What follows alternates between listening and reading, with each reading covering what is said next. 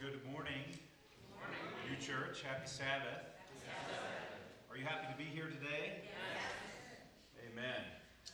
What a blessing to come and worship with you today. And uh, it's been, I've, well, I was going to say it's been a while, but I've never preached here. So some of you might be saying, What's the Lansing pastor doing over here preaching at U Church? But uh, just a couple months ago, I transitioned into the conference office is personal ministries and evangelism director, taking the place of Jim Howard, who went to the conference office. And uh, this is, you want me to use this one? This one's not working? Let me see, maybe it's on. It doesn't have a mute button, does it? All right. I'll, whoa. Now it's working? There it goes. All right. And uh, I have such a loud mouth that I didn't realize it wasn't on. Um, so it's been a blessing, and um, we have uh, just tried to settle in and get used to the new call. And we actually had another call at the same time, and the Lord helped us work through that, my wife and I. And it's been a blessing to do that, and I'm thankful to serve the churches of Michigan on a little bit different, uh, on a little bit different um, way. And so uh, I'm just thankful to be of service to you guys as well. And so I appreciate your prayers. I covered your prayers. And coming up, actually, March 2 through 4, up at Camp Au Sable, we have our Personal Ministries Weekend. And we have a theme for this year within the context of Grow Michigan. I'm familiar with Grow Michigan. And we do not want Grow Michigan to go away. You know, a lot of times we develop a new idea or a new concept and we throw it out there for a while and people are all excited about it. And then after a while, the, the, the initial enamor kind of falls away. And then we kind of say, well, we're ready for the next thing, right? That flash in the pan. Well, Grow Michigan is not going away. Amen. And it's going to be here to stay. We, we'll put different themes to it every year. But this year's theme is Sow and Grow 2018. And so, up at the Personal Ministries weekend, we're going to be talking about how to do sowing the seed and preparing the soil in our communities and in our churches. Amen? And so, we want to uh, develop that in preparation for the harvest. So, I want to encourage you uh, to come up for that weekend up at Camp Au Sable, March 2 through 4 and uh, you'll have information about that very, very soon. You can go to the website as well. Now, my wife isn't here. She had to be, they have Adventurer Sabbath, and our kids are there in that. Uh, but you may have no, so I just want to put a disclaimer out there. Uh, I had a little minor surgery this week, so my eye might look swollen or even black to you. Um, my wife didn't beat me this week, when she disciplines me, she makes sure she doesn't leave a mark. So, um, just so you know that ahead of time, uh, I might be winking at you. Well, I understand that you guys have been doing a series on stewardship. Is that right? And last week, I think you heard a message about stewardship of finances. And I just want to say one thing about that, just in case it wasn't said. You know, the Bible says, Will a man rob who? God. And God says, or, the, the response is, um, In what way have we robbed you? And God says, In tithes and offerings. Some of you are familiar with that text, Malachi chapter 3. We know that text. But do you realize that the, we often, as Seventh day Adventists, do a wonderful job in emphasizing not robbing God through tithe, right? Many of you are familiar with that? We're all familiar with that and it's very important. It's not a church rule or a church policy, but it's a command of the Lord. Amen? And but do you realize that if we return a faithful tithe of everything, every increase we ever have in our lives, and we are not faithful in consistently returning a regular uh, systematic offering, that though we've paid tithe on everything we own, we still rob God. Did you know that? Because God says, Will a man rob God? And what way have we robbed you? In tithe and offering. So the, the offering to God is just as holy, just as sacred, just as important as the tithe. Amen? That's all I want to say. Now we're going to move on. We're going to talk a little bit about time this morning. And I want to just have prayer as we begin, and then we'll dive into our message for today. Father in heaven, Lord, as we come together, we're in a new year, we're in 2018, we're about to end already the first month of that new year. And Lord, when we think about time, Lord, there's so many aspects to time, so many things that pull our time uh, in this day and age. And I pray, Lord, that you would give us all balance, that we would consider that the most important thing we can do with our time is to build your kingdom by your grace and strength. And so today, fathers, we look at a, a few thoughts. I just pray, Lord, that your spirit would be here with us this morning, that you would invigorate our hearts, that you would draw us close to you, and that you would open our eyes to something maybe we have not considered before, something you want to reveal to us through your word. We ask this, Lord, in Jesus' name. Let God's people say, Amen. I remember a story about a lady who had a number of children. She did not have a husband, she was a poor widow. Uh, she was living off of whatever means she could get to feed her children day by day and week by week. And, but this woman was faithful in returning her tithe and offering. And in any capacity, whatever little she would receive, she would set aside faithfully that which she knew belonged to God. And there came a time in her experience where the food was running short, the means to obtain food was running short, and all she had left of all the money that she had was that tithe that she was going to return that Sabbath. And her children were crying out to her mother, we are hungry. We don't have any food left. She used the last bit of flour, the last bit of beans, the last bit of oil, and her cupboards were empty, her refrigerator was empty. And the children were crying out, Mother, please, what are we going to eat? And she thought about that and she looked at that jar where that tithe money was that she knew belonged to him and she and she said, I have to be faithful. And the children said, Well, wouldn't God understand that that's all that we have and He wants us to not go hungry? Wouldn't God understand if we just took that money and bought some food and then we could replace it when we get some more money later down the road? The woman thought about that. And can you imagine, friends, having your children crying out to you that, Mother, Father, we are hungry. What are we going to do. Can't we just, just this one time, wouldn't God understand? How many of you have been, maybe not that particular situation, but a similar situation in your life where you said, you know, I might just be tempted to compromise this one time. Surely God would understand the difficulty and the nature of my situation, and He would wink at that and it wouldn't be that big of a deal. How many of you have been in that kind of a situation where you've been tempted with that kind of a thing? Even though the, the, the cry of her children were wrenching her heart, still she trusted more in the promise of God than in the reality of her current situation. And she said, No, children, we're going to be faithful to God. We're going to return what is His, and in no way are we going to deviate to the right or to the left. So she took her children out that day and she took them from store to store, hoping that maybe there'd be a store owner who would give her some outdated food or, or food that had been left over from the day before or whatever. And as she went from store to store, she came out empty handed. And the children would cry and they would say, Mother, we're so hungry. We haven't eaten in two days. What are we going to do?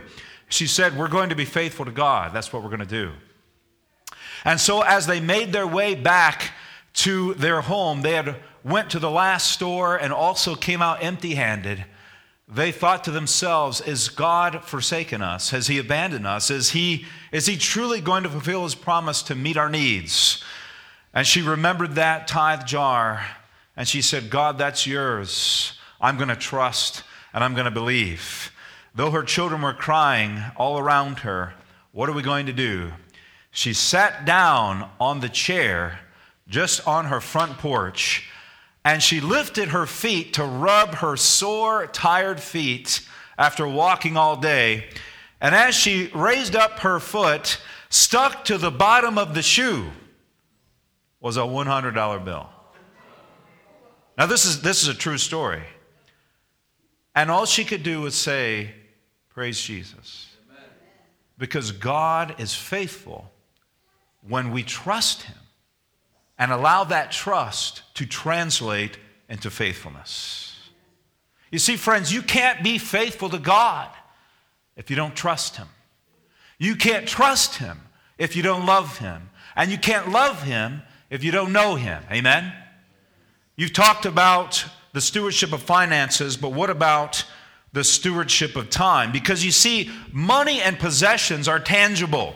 It's easy if I get that $100 bill to say $10 belongs to the Lord for tithe and whatever percentage I put along with that for an offering. It's very easy to do that. But time is often not tangible, although the results of time are tangible. Yes or no? What I do with my time becomes tangible in my life and in my real world. Yes?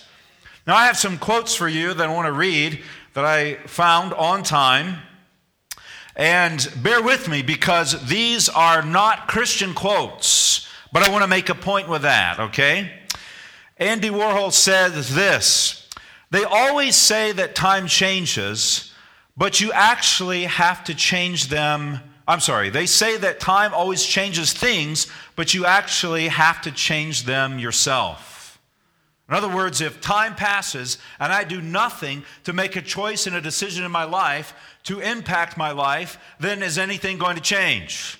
It's not going to change. A man who dares to waste one hour of time has not discovered the value of life. Do you know who made that statement? Charles Darwin, who understood the value of time in more ways than one, right? Those who make the worst use of their time are the first to complain of its shortness. Ever thought about that?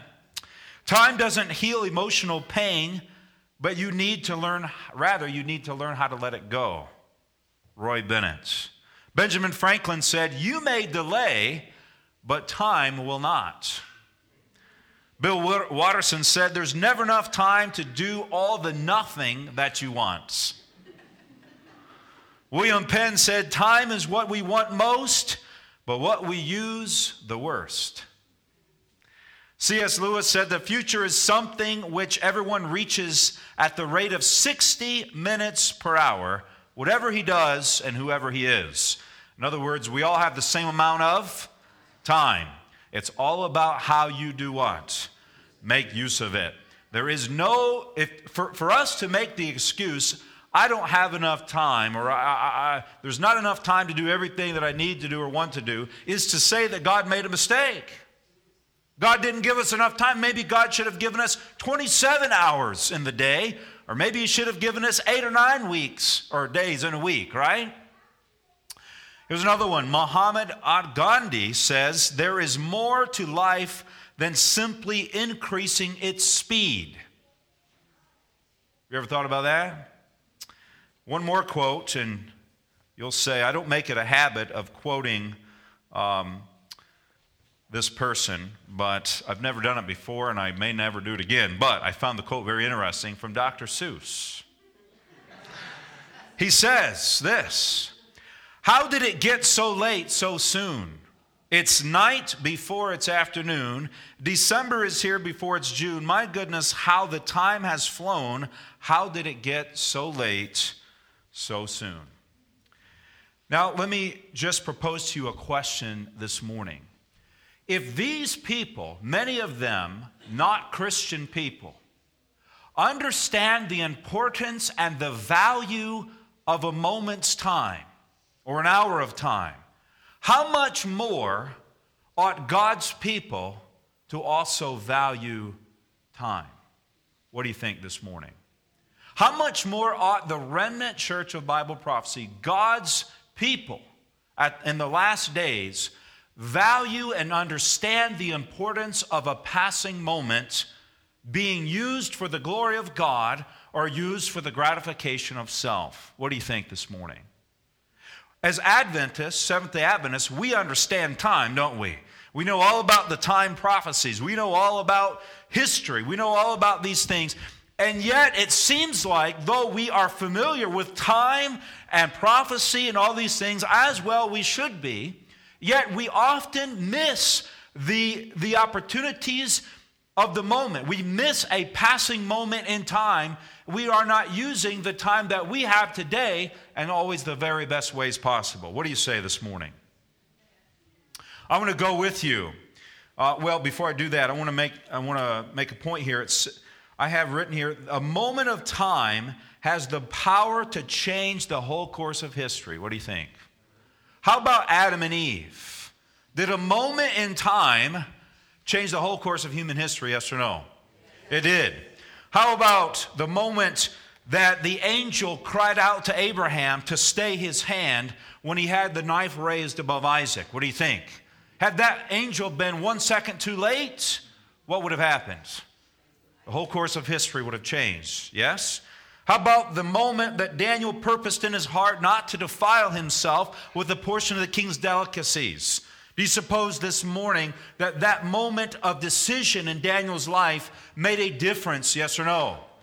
It made all the difference in the world. Because if he had not made that decision in that moment of time, then when the moment of time came, moment of trial and testing came before the king, Daniel would have failed and he would have lost his life with the rest of the wise men of Babylon. And Daniel too never would have happened.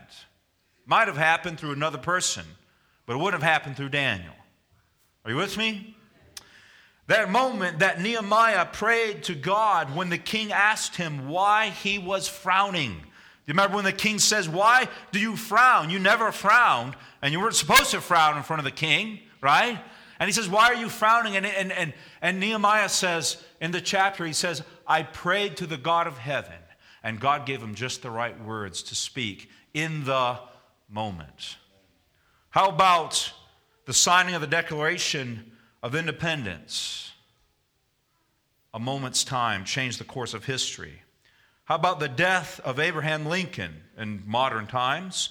The bombing of Pearl Harbor, the death of John F. Kennedy. All these things, in a moment's time, the course of human history changes. How about the moment that Jesus took his last breath upon the cross? Did that moment of time make a difference? What do you think? The precious value and importance of a moment. Go with me to the Luke, uh, book of Luke, chapter 4. I tried to say book and Luke at the same time. The book of Luke, chapter 4, and I want you to see something very powerful. Luke, chapter 4, and we're going to start in verse 5. Jesus, in the previous verses, had uh, suffered 40 days in the wilderness fasting, yes?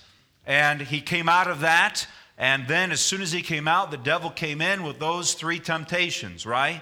Can you imagine the three greatest temptations of, of eternity, of all humanity, and the course of history? And they took place right after Jesus had fasted for 40 days in the wilderness. Mind blowing, yes? But Luke chapter 4 and verse 5, the first temptation being to turn the bread in or the stones into bread, right? Second temptation in verse 5 then the devil, taking him up on a high mountain, showed him all the kingdoms of the world in a what? In a moment of time. In a strict one moment of time, Jesus saw the passing of all the kingdoms of the world and their glory. And the devil said to him, All this authority I will give you, and their glory, for this has been delivered to me and I will give it to whomever I wish. Therefore, if you will worship before me, all will be yours. I want you to think about this for just a minute. And the three temptations of Jesus, every temptation that you and I could ever think or imagine or experience in real life was experienced by him in those three temptations. Are you with me? Now, you may say, well, Jesus was never tempted to smoke a cigarette. Well, not, not exactly that, but the temptation that he experienced through the, through the, the, the, fasting and, and the temptation to turn the stones into bread was infinitely greater than the temptation to smoke a cigarette. So, in that case, yes, Jesus did suffer the temptation to smoke a cigarette. Are you with me? But I want you to, I want you to understand this. Every time you're tempted to do something that you know is contrary to what God, uh, God's ideal for your life, every time you have that temptation, it's one temptation in one moment of time. Does that make sense? Okay? But Jesus, in a moment, experienced every temptation that every person would experience in a moment. Right? The glories of the, uh, of the whole world were brought to him in a moment, and Satan said, If you'll fall down and worship me, I'll give it to you. Now, let me tell you, the temptation of Jesus was not in that time to really receive the glories of the kingdoms of the earth. Because when Jesus looked at those, how much did they pale in comparison to the glories of heaven? Amen? So that was not really the temptation of Jesus. The temptation of Jesus, when he was presented with all the kingdoms of the world, was your salvation. He looked at you, he saw your face in that moment. And he was tempted to take the easy way out to try to win you back. Satan said, You see all the kingdoms of the earth, you see all these people that you want to save, I'll give them to you. You don't have to go to the cross and suffer. I'll just give them to you if you'll fall down and worship me and acknowledge me as the rightful ruler of this world. Jesus was tempted with the easy way out. In a moment of time, and what was the response of Jesus? It is written. It is written. Now, I want you to think about this for just a minute. In that moment of time when Jesus was tempted with all of the world, aren't you glad this morning that Jesus, though he may have been faithful all of his life before that moment and all of his life after that moment, Aren't you thankful today that in that moment, Jesus did not choose to live for himself in that moment? What would have been the course of human history? What would have been the course of your eternal destiny had Jesus chosen for that moment to live for himself? You and I would have never had a chance. Aren't you thankful today that despite being fasting for 40 days, despite having Satan himself breathing down his neck, despite the, the, the way that we would treat him in response, Jesus chose to live for something greater than himself in that very moment. Aren't you thankful for that today? How does that speak for you and I this morning? If Jesus was willing to, in every moment of his life, live for the glory of God and the salvation of fallen humanity, if he was willing to do that, and the return that he would get from most of us is hatred and backstabbing, when we look at, then he was willing to do it anyway because he saw it as worth it. Then when we look at the life of Christ today and we see how beautiful it was that he demonstrated selfless love every moment of his life. You see, let me put it to you this way. When Jesus thinks about living unselfishly and self sacrificingly and dying the death of the cross for you and me, when he looks at our lives, there's nothing to really motivate him to do that. In regards, in the sense that that what we have to offer him. Are you with me?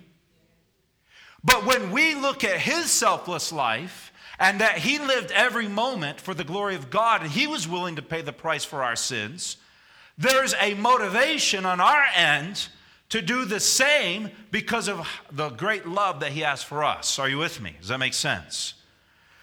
But because of his love, his great love is great enough to swallow up our unfaithfulness. Are you thankful for that this morning? That Jesus isn't motivated by what we can do for him. He's motivated because of his great love and his great goodness, uh, because that's who he is. Are you with me? Does that make sense? So when he looks at our life, there's not much to motivate him except his own goodness. But when we look at his life and we see the great sacrifice that He has made, it should move our hearts. It should transform our lives to say, Lord Jesus, I don't want to waste another minute. I don't want to waste another moment living selfishly for myself. But I want to live for you and for the glory of your kingdom, and I want to live for the salvation of my fellow mankind, humankind. Amen? What do you think this morning?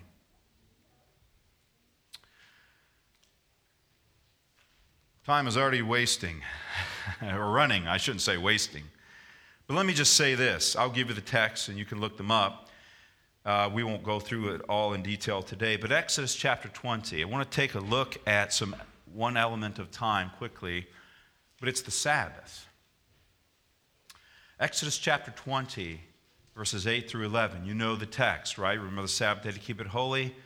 Six days you shall labor and do all your work, but in the seventh day is the Sabbath of the Lord thy God, and you shall do no work, nor you, or your manservant, your maidservant, or the cattle, and all those things. For in six days the Lord made the heaven, and the earth, the sea, and the springs of water.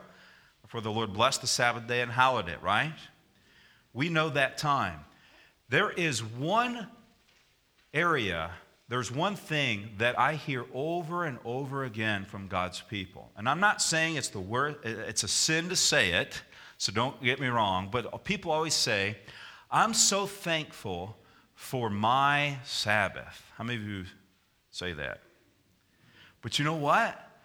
Just like you don't find in the Bible that Sunday is the Sabbath, in the same way you don't find anywhere in scripture where it calls the Sabbath my Sabbath or your Sabbath.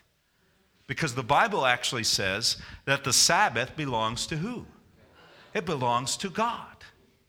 Amen? Everywhere in Scripture you find that the Bible says it's the Sabbath of the Lord. Amen? That means it's His day, and everything that's in that day is His. So that means that the time they're in is also whose? It's also His. Amen? Now, bless the saints. But Sabbath is not a day that is intended for my own desires and my own pleasures. Are you with me? Sabbath is not the day to go home and catch up on the sleep that you missed all week long. Now, I'm not saying there's anything wrong with taking a nap. I enjoy a good Sabbath afternoon nap. Amen? Just like anybody else. But if I sleep the whole day, that's a problem, right? Amen?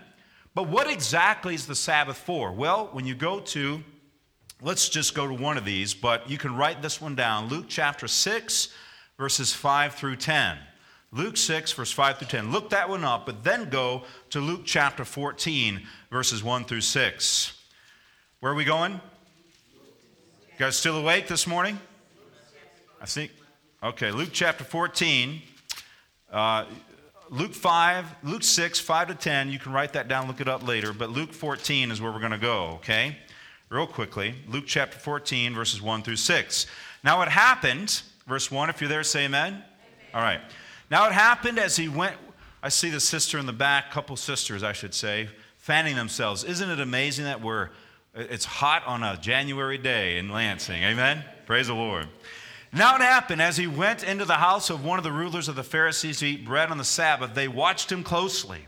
And behold, there was a certain man before him who had dropsy. And Jesus answering spoke to the lawyers and Pharisees, saying, Is it lawful to heal on the Sabbath?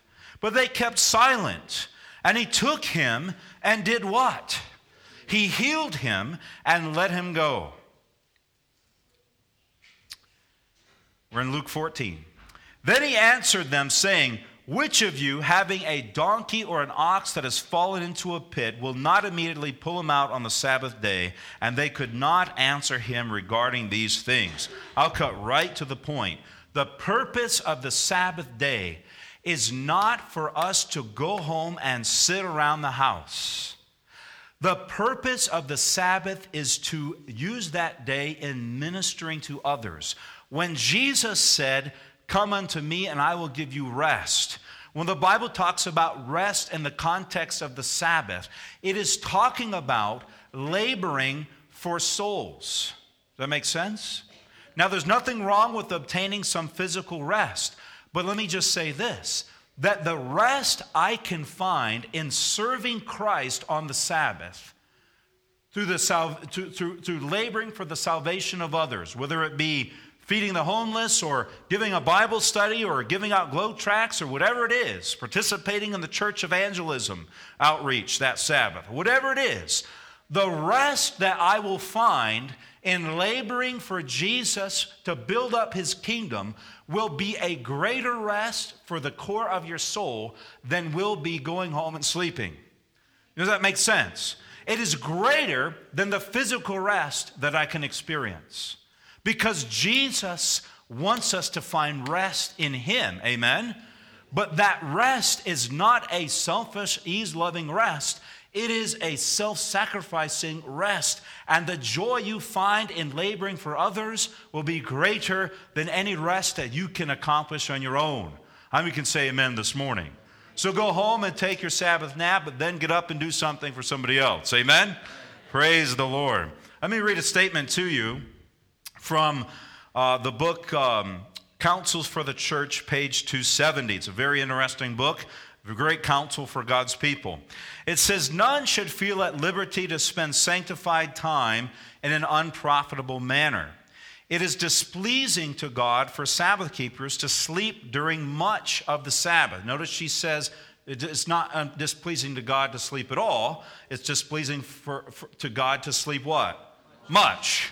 So, a good little Sabbath nap is okay, as long as we balance it out with something for Him. Amen? They dishonor their Creator in so doing, and by their example say that the six days are too precious for them to spend in resting. Listen to this. They must make money in those six days, although it be by robbing themselves of needed sleep, which they make up by sleeping away holy time. Mercy is right. They excuse themselves then by saying the Sabbath was given for a day of rest. I will not deprive of re- my re- myself of rest to attend the meeting, for I must rest. To make so such make a wrong use of the sanctified day, they should, upon that day especially, interest their families in its observance and assemble at the house of prayer with the few or the many, as the case may be. They should devote their time and energies to spiritual exercises. That's prayer, Bible study, outreach, helping the sick, feeding the homeless, all those things are spiritual exercises, that the divine influence resting upon the Sabbath may attend them through the week. So get this the, the, the, the, spiritual rest that I gain from being active for Christ doesn't just attend me on Sabbath, but it attends me how often? All through the week. Amen? Of all the days in the week, none are so favorable for devotional thoughts as feelings as in the Sabbath. What do you think this morning? My Sabbath or God's Sabbath? God's Sabbath, amen. How many of you want God's Sabbath this morning? Now, there's other things that I could say, uh, and I'll say them quickly. Time wasters. We often think that we, especially when we've worked hard, we deserve that time of rest. And sometimes God oftentimes, actually, God will say, You need some quiet time to rest. We need rest to rejuvenate our bodies, yes? But oftentimes it depends on how we spend that. You realize that we were bought with a what? And what was the price? It was the precious blood of who? Of Jesus. Amen? And so our lives belong to Him. Every hour of the day, we should be saying, Lord Jesus, what do you want me to do now? How do you want me to spend this precious moment? Because a moment wasted is one that you can never get back. Are you with me? Brethren, if those who don't know God can value time and say, we don't want to waste a precious moment, then what does it say of the saints of the Most High God? That we ought to use every moment for the glory of God, for the building of his kingdom. Now, that may look a, hundred different ways. I mean, we have to, you, understand, I'm not saying we need to become fanatical about it, But we need to ask God, God, how do you want me to spend my life? You know, when we're in the workplace and we got five minutes to spare, oh, well, I'm just going to either clock out early or I'm just going to piddle around until it's time to go clock out. Is that the honest way to use our time? If we fill our days with God's errands, we won't have time for the things that chew away our time and waste it away. Would we? What do you think? What do you think this morning? I want to read you a statement from the book of Acts called Acts of the Apostles. How many of you have ever heard that book? It's an excellent book on the book of Acts.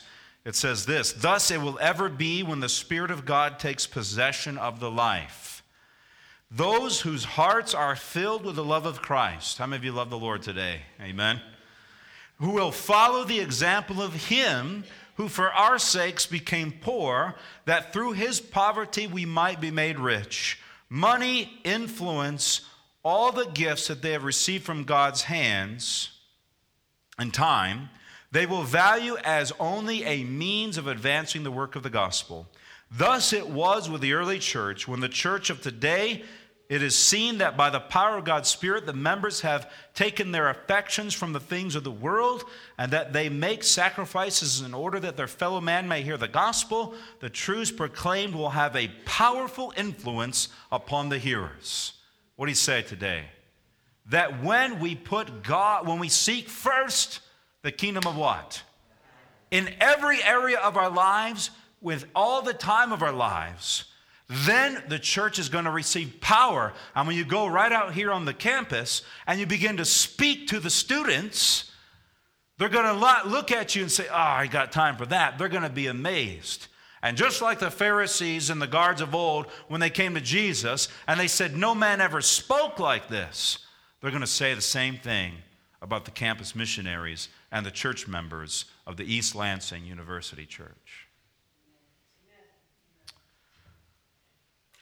I want to appeal to you this morning with one last verse Romans chapter 13. Romans chapter 13 and verse 11. Romans chapter 13 and verse 11. You guys still with me? Romans chapter 13, verse 11. It says this and do, and do this, knowing the what? Knowing the time. Do we know the time as Seventh day Adventist Christians? What do you think? We should. Amen? If we really understood the time, would it impact how we lived? What do you think? Would it impact how we spend our day? Folk that are retired, man, amen, we got time, don't you? You got t- we got time, yes? But every minute of the day, do, do this, knowing the time that now it is high time to awake out of sleep, for now our salvation is nearer than when we first believed. The night is far spent, the day is at hand. Therefore, let us cast off the works of darkness and let us put on the armor of light. Let us walk properly as in the day, not in revelry and drunkenness, not in lewdness and lust, not in strife and envy, but put on the Lord Jesus Christ. How many think it's a glorious thing to put on Jesus today? When you look at the world, it's getting more and more hopeless. But, and as the world gets more and more hopeless, the sight of Jesus gets more and more hopeful. Amen? Amen? Put on Christ is Paul's appeal to God's people today. Let us put on Christ, not just for an hour a day in our devotional time, not just on Sabbath, the seventh day of the week, but every second of the day that we are wearing the Lord Jesus who will transform our lives into something much glorious than you can ever do for yourself. And make no provision for the flesh to fulfill its lusts. Now is the time. I'm not proposing to you today to try to tell you how you should spend your time.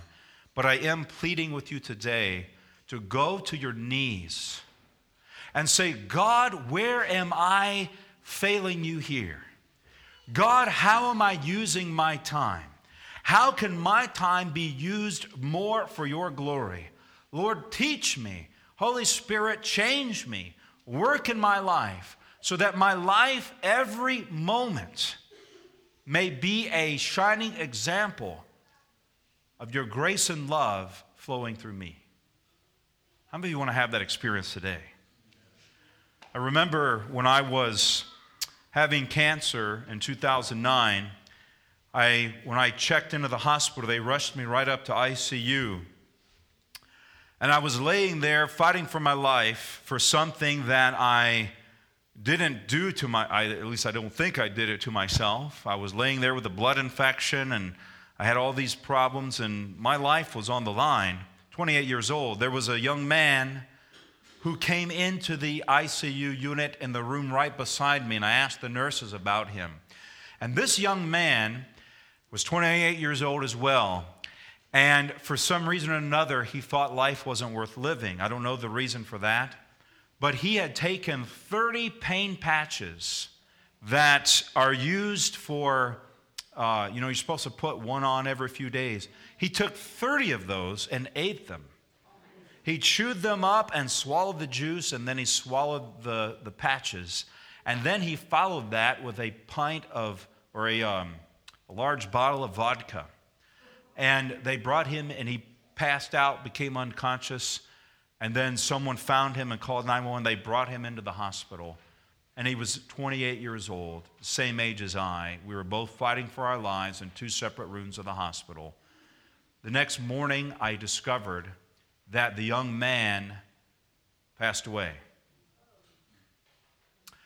And I thought to myself, what if one of God's people could have gotten to him before the moment, the moment he decided that life wasn't worth living?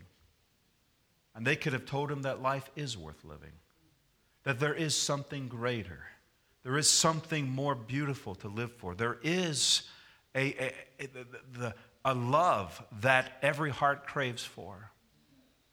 What if someone could have reached him in that moment? Far be it from us that every day in our community here in East Lansing, there might be people that are perishing that God could lead us to in the moment if we're willing to let that moment be sacrificed for His glory rather than our own pleasure and flesh. How many of you want to say today, Lord Jesus, I need every moment of my short life on earth to count for you? Because that moment may be the moment that will impact someone else's eternity. You want to surrender your time to Jesus today? Can I see your hands this morning if you'd like to make that decision? Let's all stand together. And we're going to sing our closing song, number 163, At the Cross. Because it's at the cross when the light shines and we see the self sacrificing life of Jesus. Amen.